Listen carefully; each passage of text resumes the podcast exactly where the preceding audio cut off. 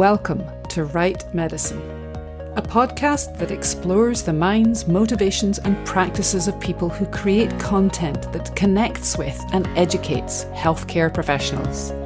I'm your host, Alex Howson, a former nurse, a medical sociologist, and an education writer and researcher in healthcare. Join me to learn from education professionals about resources and tools of the trade and listen to stories about what drives them in the medical education field. If your work involves planning, designing, or delivering education to healthcare professionals, this podcast is for you. This episode of Write Medicine is sponsored by CME Palooza, the bestest, wittiest, and freest online conference for CME professionals. CME Palooza Fall is happening on Wednesday, October 19th, with a full day of innovative education on a variety of topics you won't see discussed anywhere else. Check out all of the information at cmepalooza.com.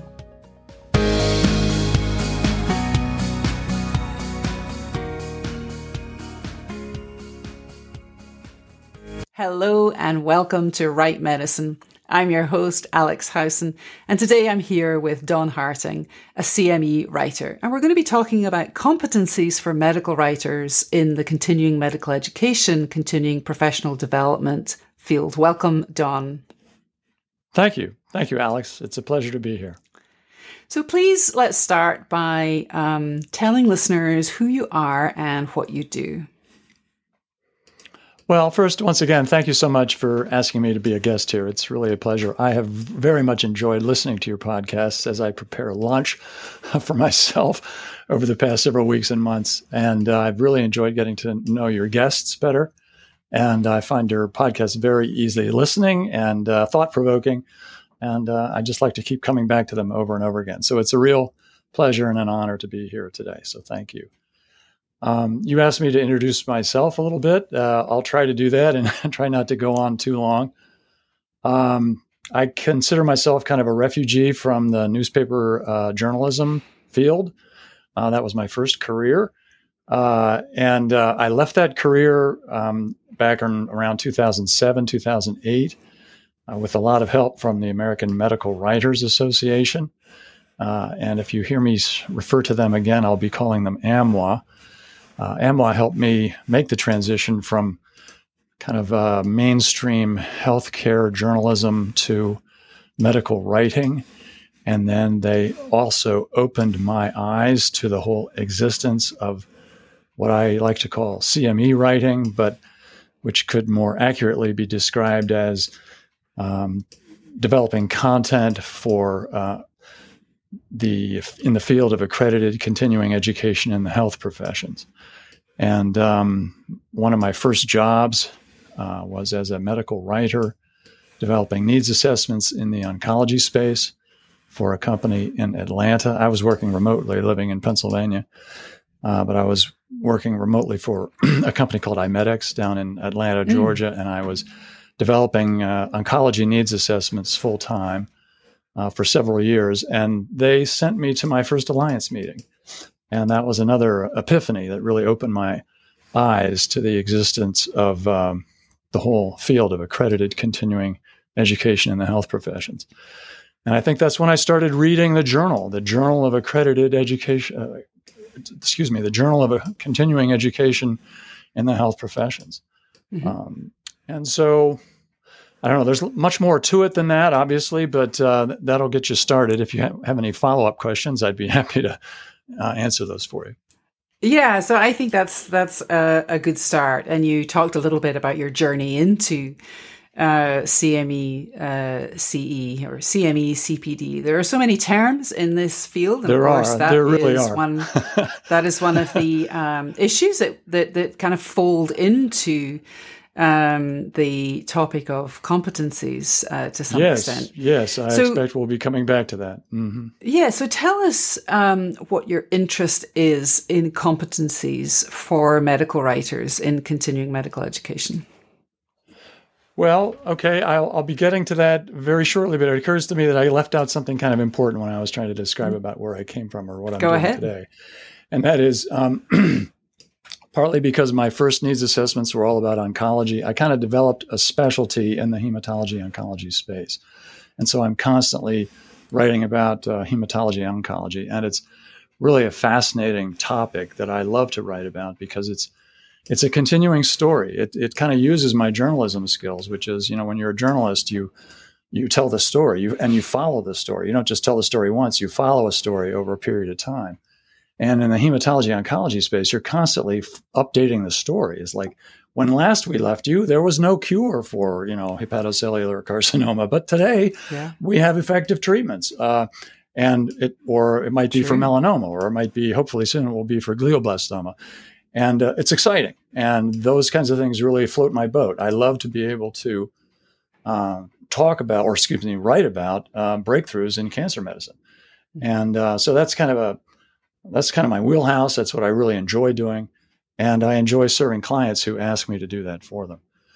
Um, now, with respect to what you talked about, competencies, yes, you're right. Uh, that's a topic of great interest to me. Uh, I forgot when I was doing my self intro to mention that um, for a number of years, with the help of other co investigators, uh, I was uh, surveying the field with respect to best practices uh, for writing CME needs assessments.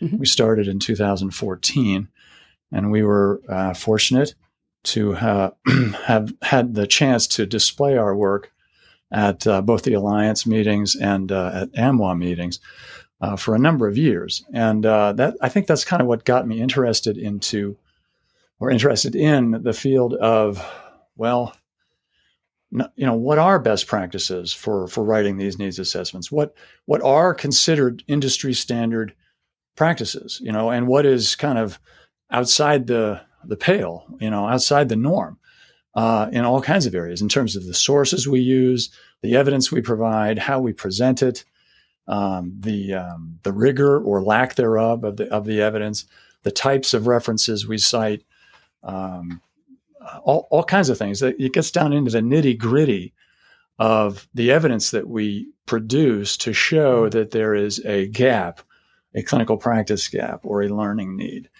and how that varies from writer to writer, uh, from client to client, uh, but also how it varies over time.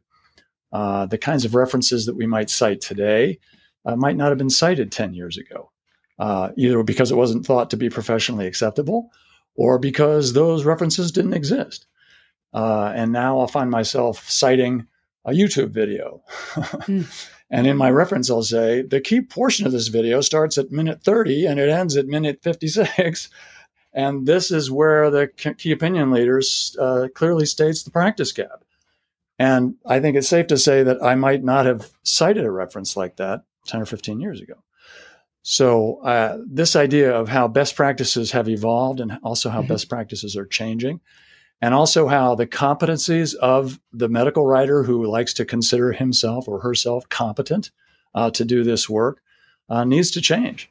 Uh, another example is how the reference, how we manage our references.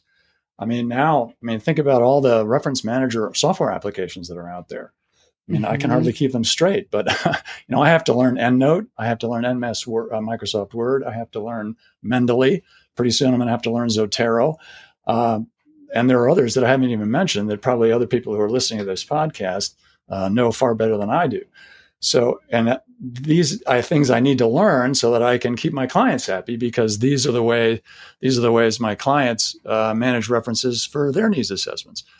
So this kind of gets and into often, the whole idea of, of, key competencies. Yeah, and often as uh, when you're working, if you're if you're working as a freelance medical writer in CME CPD, you're often working with a range of different clients, and some of those clients yeah. don't necessarily have solid systems in place for collecting, storing, and retrieving references. And so Absolutely. as a writer, you have to, you know, you're in a position to um, really educate your clients about what some of these best practices might be. Mm. Um, let's talk a little bit about, um, I mean, you, we are here to talk about uh, competencies. And um, as you know, the Alliance, the uh, Alliance for Continuing Education in the Health Professions, has spent a lot of time and effort um, over the last 10 or 15 years at at least two time points, in fact, to develop uh, national learning competencies for CME CPD professionals. But as you mm-hmm. and I both know, writers have not actually been explicitly addressed in those uh, competencies. So I'm curious. Um, I know that your work in the needs assessment arena has led to your broad interest in competencies, but I'm curious to hear a little bit more about um, what you see as a competency model for CME CPD writers and why that model is important. Well, thank you for asking, Alex. I really couldn't ask for a better question at this point. Uh, and what you're asking is very, very top of mind for me right now. It's mm-hmm. also very top of mind for uh, my co investigator, uh, Haifa Kassis, MD, uh, a, a, former physician, now a medical writer. Um, who lives in Boston, and uh, she and I are developing this competency model together. Um, and um, I'm not even sure where to start because I don't want to take over. You know, I don't want to speak for an hour. Um, I guess what I like to say is I kind of rehearsed this quote a little bit, so forgive me, but um, we're trying to stand on the folders, shoulders of giants and continue to move the field ahead when it comes to uh, competencies for medical writers. We didn't start this. We're kind of surfing a wave in a way. Uh, and in a way, the wave really got started uh, in 2017 with the publication uh, uh, of a competency model for medical writers. Uh, and the lead author on that article was David Clemow, and he had like maybe 20 or 30 co authors.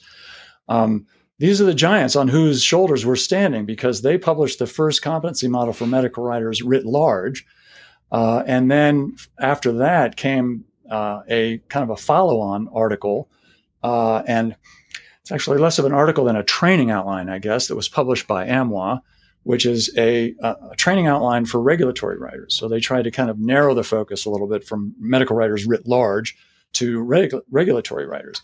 And I'm not sure the background of all your listeners, but just very briefly for the benefit of listeners who may not be that familiar with the medical writing field. I think of medical writers as a very broad spectrum of which uh, it has, they're very there are subcategories, and probably probably the largest subcategory of memberships are the regulatory writers, and then there are also publication writers, and I see you nodding there, so I think you're in basic general agreement with this categorization.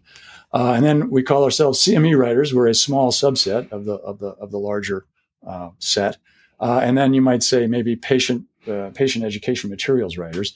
Um, and then there are many others that, uh, pl- please forgive me if I'm leaving your specialty out of this broad brushstrokes uh, composition here. But in any case, uh, regulatory writers are leading because they're the most numerous, uh, and uh, and but we're trying to follow the lead of those who uh, developed competency a competency model for regulatory writers by doing something s- similar for what we're calling CME writers or sometimes CME CPD writers.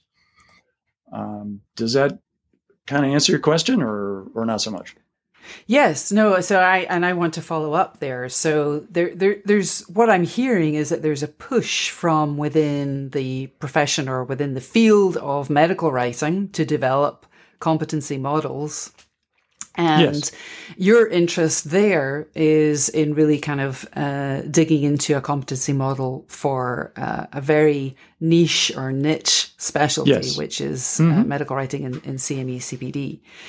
Um, right. But why are competency model? Why are competencies required at all? What, what do you see as the importance of being able to articulate competencies um, for medical writers in this specialty? Well, I right now I really wish my co-investigator Haifa Kassis was on this call because uh, she's really uh, between the two of us. Uh, uh, this is her wheelhouse far more than it is mine. Uh, my wheelhouse on this project is the method we're using, and I'm really hoping that you're going to ask about, oh, how what method are you using, Don? How are you trying to identify these competencies? We'll get because there I'll feel much more there I'll feel much more at home. But in general, what I would say, and this is something that I've learned from Haifa, who sent me an article uh, in from Medical Teacher, dated 2017, lead author Jocelyn Lockyer, who was one of my favorites because Jocelyn Lockyer uh, was all about needs assessments. Uh, you know, when I was uh, doing my literature reviews on needs assessments. So anyway, my understanding of competency-based education is uh, kind of an answer to the time based education, where it's really more about what you can do and the competencies that you can prove that you can do, as opposed to how much time you spent in school. And in competency based education, they have these things called entrustable professional activities, at least in the, in the area of physician activity, physician education, uh, which kind of translate to things that we can trust you to do on your own. In other words, once you've received the training uh, and the education, once you have the knowledge and the skills, we can trust you to do this on your own. Uh, and so we are kind of translating that into deliverables. Uh, medical writers are given assignments. We are assigned to uh, write a needs assessment. So we are entrusted with a professional activity, which is to develop a needs assessment. And we get it on day one and we deliver it on day 14 or day 21. And it's uh, a professional activity, and that's a deliverable. And so in our competency model, what we're trying to do is identify well, what are some of these key deliverables in addition to the needs assessment? Is it the slide deck? Is it the monograph? Is it these uh, interactive, excuse me, these interactive patient case simulation? Uh, is it the white paper? Is it some other deliverable that we've never heard of but is really hot and is going to be, you know, uh, de rigueur uh, in the next three to five years? Uh, because that's room. one of the the escape room, right? Okay, uh, the podcast script. uh, because one of the, the, the, the, approach that we're taking is what are the competencies that will be needed by the next generation of CME CPD writers? Not just the writers of today, but the writers of tomorrow, because we want our work to have some shelf life. Uh, we don't want it to be out of date as soon as it's published.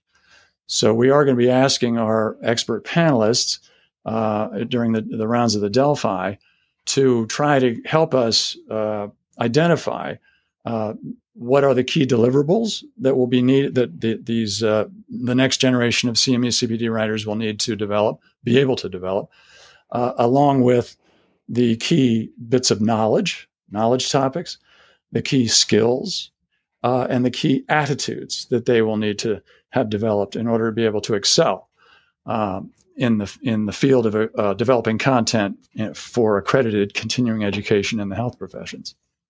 So you've thrown out that thread of uh, how you're approaching your development of the competency model. So let's talk about that. And and when you're talking about that, I think it would be really helpful for listeners if you describe and define what you mean by the Delphi. I call it a Delphi Delphi okay. model. Okay. Sure, sure. Is that how they pronounce it in Scotland by any chance? it's probably a kind of Northern European. Yeah. yeah. okay. So, uh, thank you so much for teeing this up. Uh, now, uh, uh so uh, this this question, uh, I I really do love the Delphi, and I call it the Delphi um, because I think it's a way of approaching a topic that you might not otherwise be able to approach and get some pretty reasonable. Um, have have a pretty reasonable chance of success at having meaningful data. Uh, for those of you who don't know, the Delphi method is takes its name from the Delphic Oracle back in Greece when people would consult it for prophecies of the future, and then it was uh, used uh, and kind of renamed by uh, Norman Dalkey in the 1950s, I think it was, uh, when he worked for the Rand Corporation mm. when hmm. they were trying to forecast uh, the effect of technology on atomic warfare. and then, and then it's been used many other ways. Uh, it, lately, it's been used a great deal in health services research, uh, not just in the United States, but all over uh, Europe and all over the, the world. Uh, it's used in Australia and uh, all, all, over the world. So um, basically, you form a panel of experts uh, that we call our Delphi panel, and um, there's no set number to the number of exact, you know, correct number for Delphi panelists. We hope to have about 30. Um, but that's could be 20 could be 200 there's no real right or wrong number of panelists but you ask these panelists uh, your, your, questions over a period of rounds. And now it could be two rounds, could be four rounds. Uh, we plan to have uh, three rounds. And um, we tried, we aim, this is a hope at this point, it hasn't been done. Our aim is to uh, derive a consensus among the panelists. Well, what are the, the most important th- things that the next generation of CME writers need to know? What are the most important skills that they will need to have? What are the most important attitudes? And finally, what are what will be the key deliverables that they will be uh, asked or assigned to write? Um, and then we, I don't know. I, does that answer your question, Alex? I think in terms of the method, that's you know we plan to um, quantify. Uh, our, our, our quantification, our you know quants analysis is very very simple. Uh, basically, we're going to be asking these panelists to number their agreement on a scale of one to five. Um, and if you um, uh, basically, uh, we're, we're, copying a, uh, a Delphi study that we found on PubMed that comes from Den- uh, Denmark. The Danish Danish med schools uh, came up, did a Delphi to try to figure out what the f- doctors of the future, that is, the physicians of the future, will need to know about digital health. And they used the Delphi method. And we're we're not we're using it as a model. We're not like you know copying that study word for word, but we're using that yeah. as a model. Uh, and we plan to have uh, graphics that show uh, the degree to which people, uh, our Delphi panelists, agree that such and such a knowledge topic is will be essential uh, for the successful CME writer of the future. So you're essentially asking your panelists to rank or use a Likert scale to, mm-hmm. um, to, to, to, kind of rank what the most important um, likely topics are, and then once once you have that ranking and that quantification, is there a discussion element to the Delphi or the Delphi model that you're using? Um, are, are, you expecting yes. your panelists well, we hope, to we hope. interact with each other in some way? Yes, thank you. Yes, we hope that that will happen, and that is that's one. That's why we have the rounds. Um, we hope that there will be some discussion between, especially between rounds two and three. The first round is uh, open ended, where people will be uh, invited to um, suggest knowledge topics or skills or attitudes or deliverables that we haven't listed already because we we, we start with a list and you know and say, hey, is this list complete or there, have we missed something? And if we missed something, you know, tell us and we'll add it uh, next time. And so on the second round, people will rate the importance of these various knowledge, skills, attitudes, and deliverables. Uh, then between the second and third rounds, pr- hopefully uh, panelists will read, well, and, and as we ask them to rank, we ask them why. Why are you ranking this so highly? Why do you feel so strongly about this, either positively or negatively?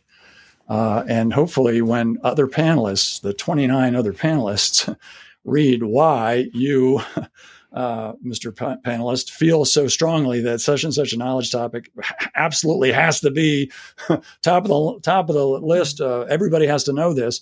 Um, or not, you know, totally irrelevant. This, you know, does not belong in the, in the curriculum. Uh, that will stimulate discussion among other panelists. Uh, and one of the key aspects of the Delphi is the anonymity of the uh, panelists. There is no way mm-hmm. to associate a name with a position, a name with an argument.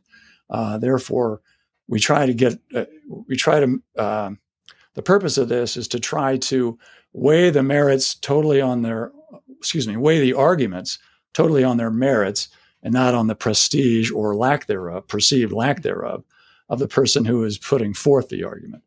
It's sort of a way to democratize the mm-hmm. um, uh, the, the the the mechanics of the consultation, because I think we all know that if you know five or six people or ten or twelve people get in a room there becomes, and you may know a lot more about this than I do, uh, uh, uh Alex, because because of your sociology background. But there tends to be kind of a deference to the senior person in the room, or the most powerful person in the room, or the most uh, you know whatever prestigious or whatever, and uh, that person can kind of tend to guide the group consensus in a direction he or she wants it to go. Um, but we're trying to avoid that with the Delphi.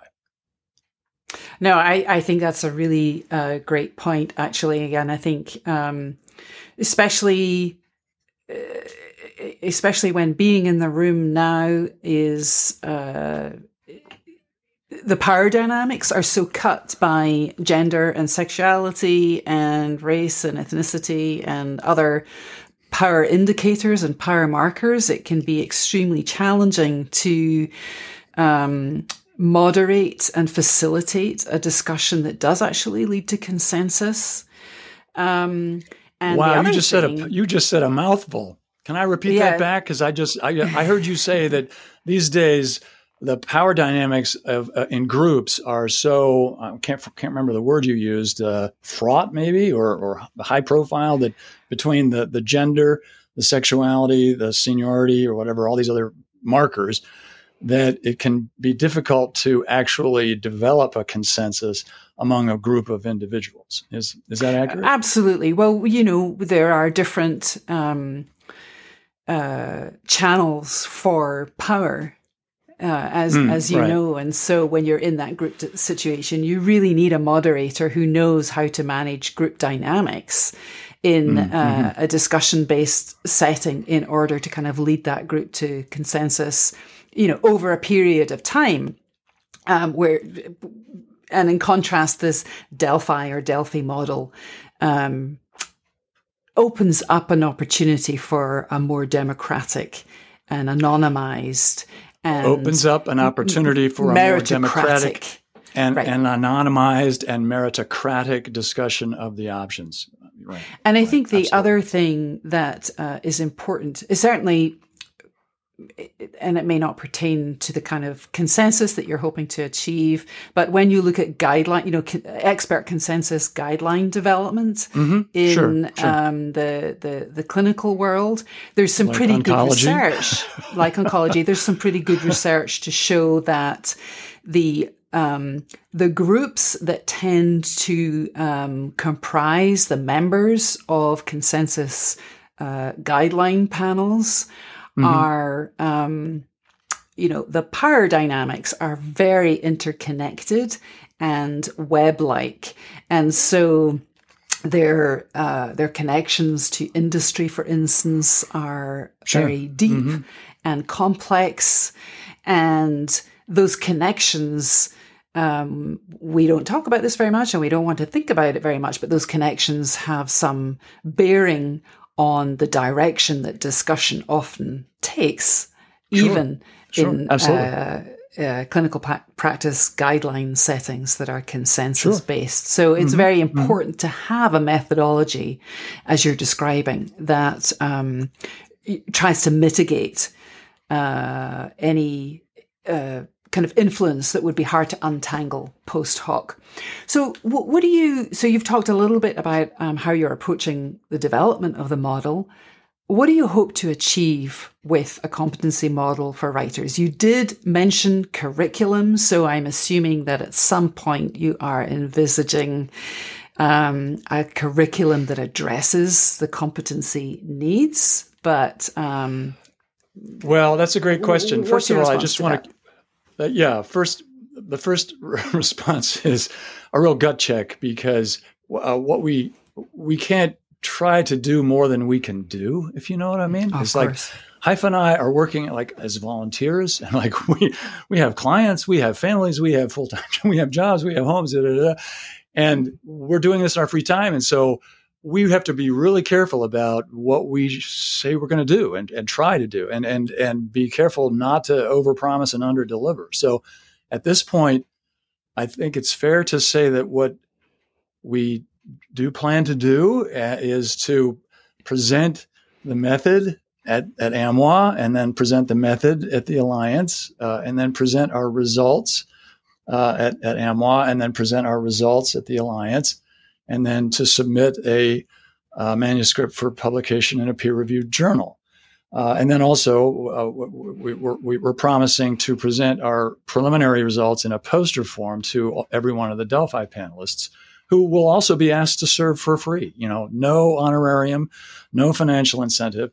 Uh, they're going to try to have to take you know a couple hours out of their day, out of their uh, day or week uh, in order to you know read responses from 29 other people.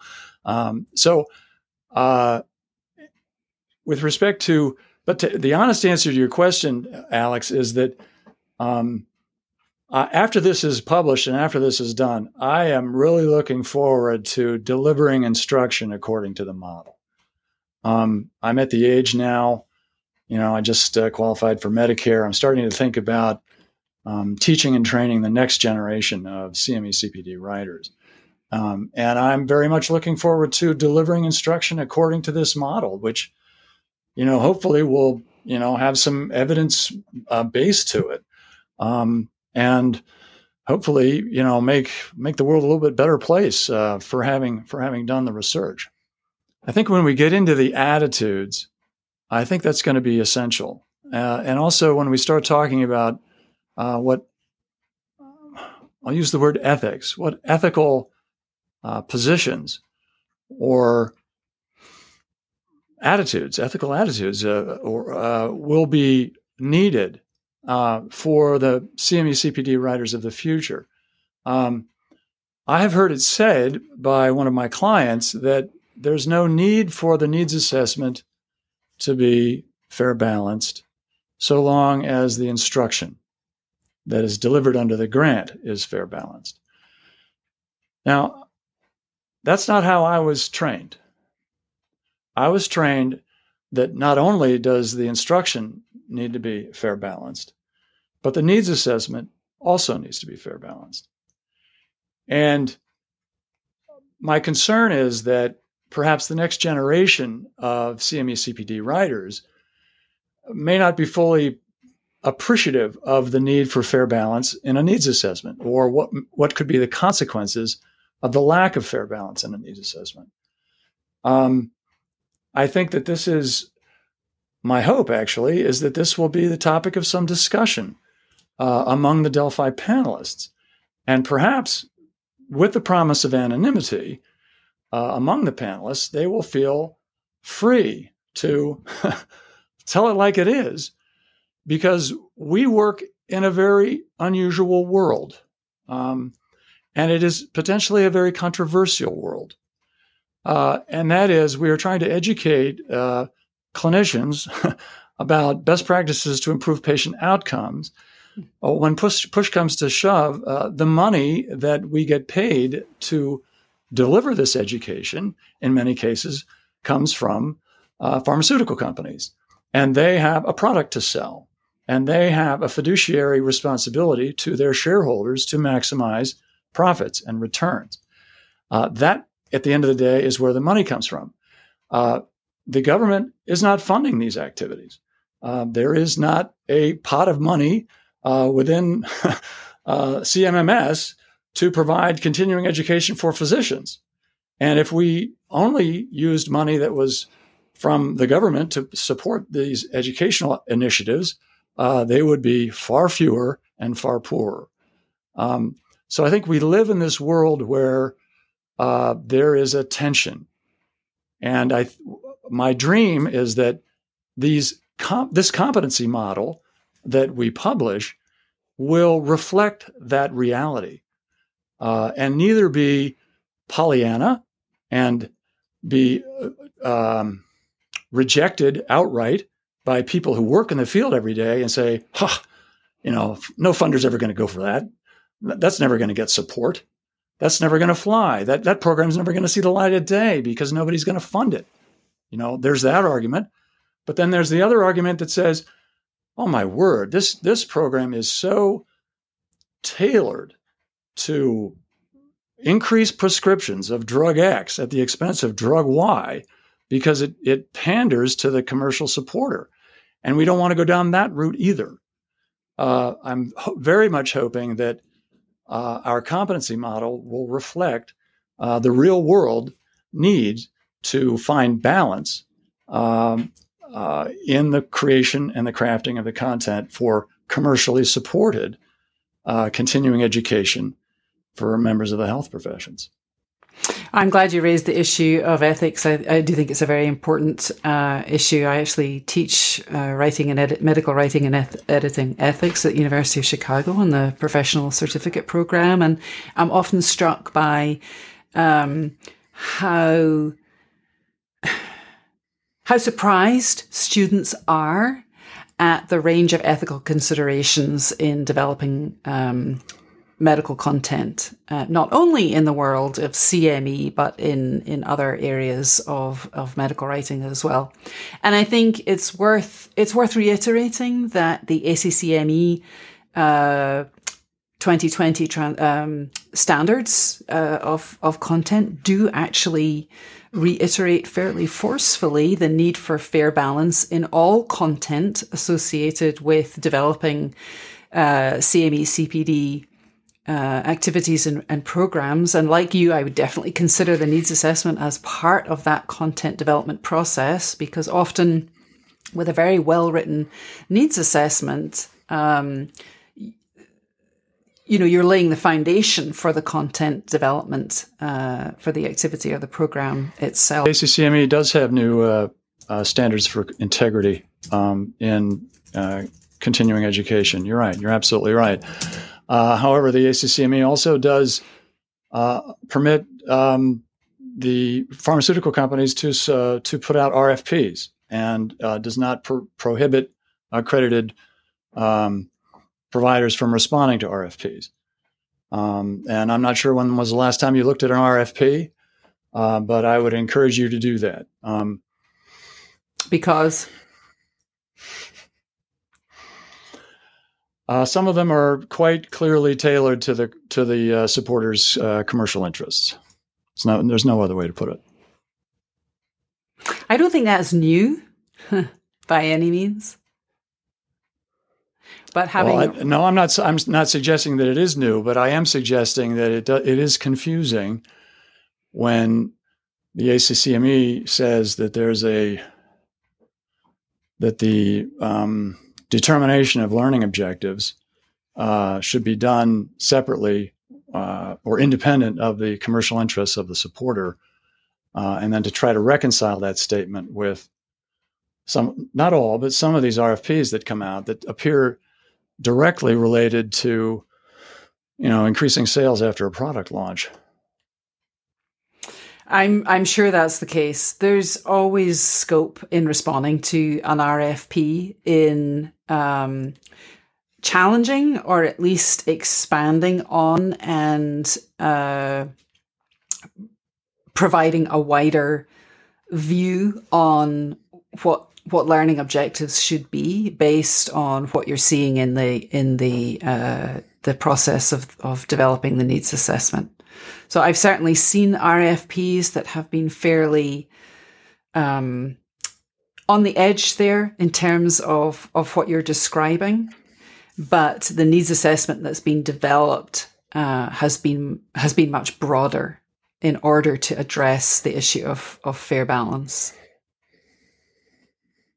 And I think as medical writers, that's what you're saying, right?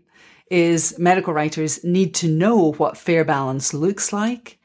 And one of the competencies in terms of ethics is being able to identify when they are being asked to do something that is inappropriate in terms of um, the the wider uh, set of standards for transparency and integrity that not only ACCME lay down, but also the other uh, accreditation bodies.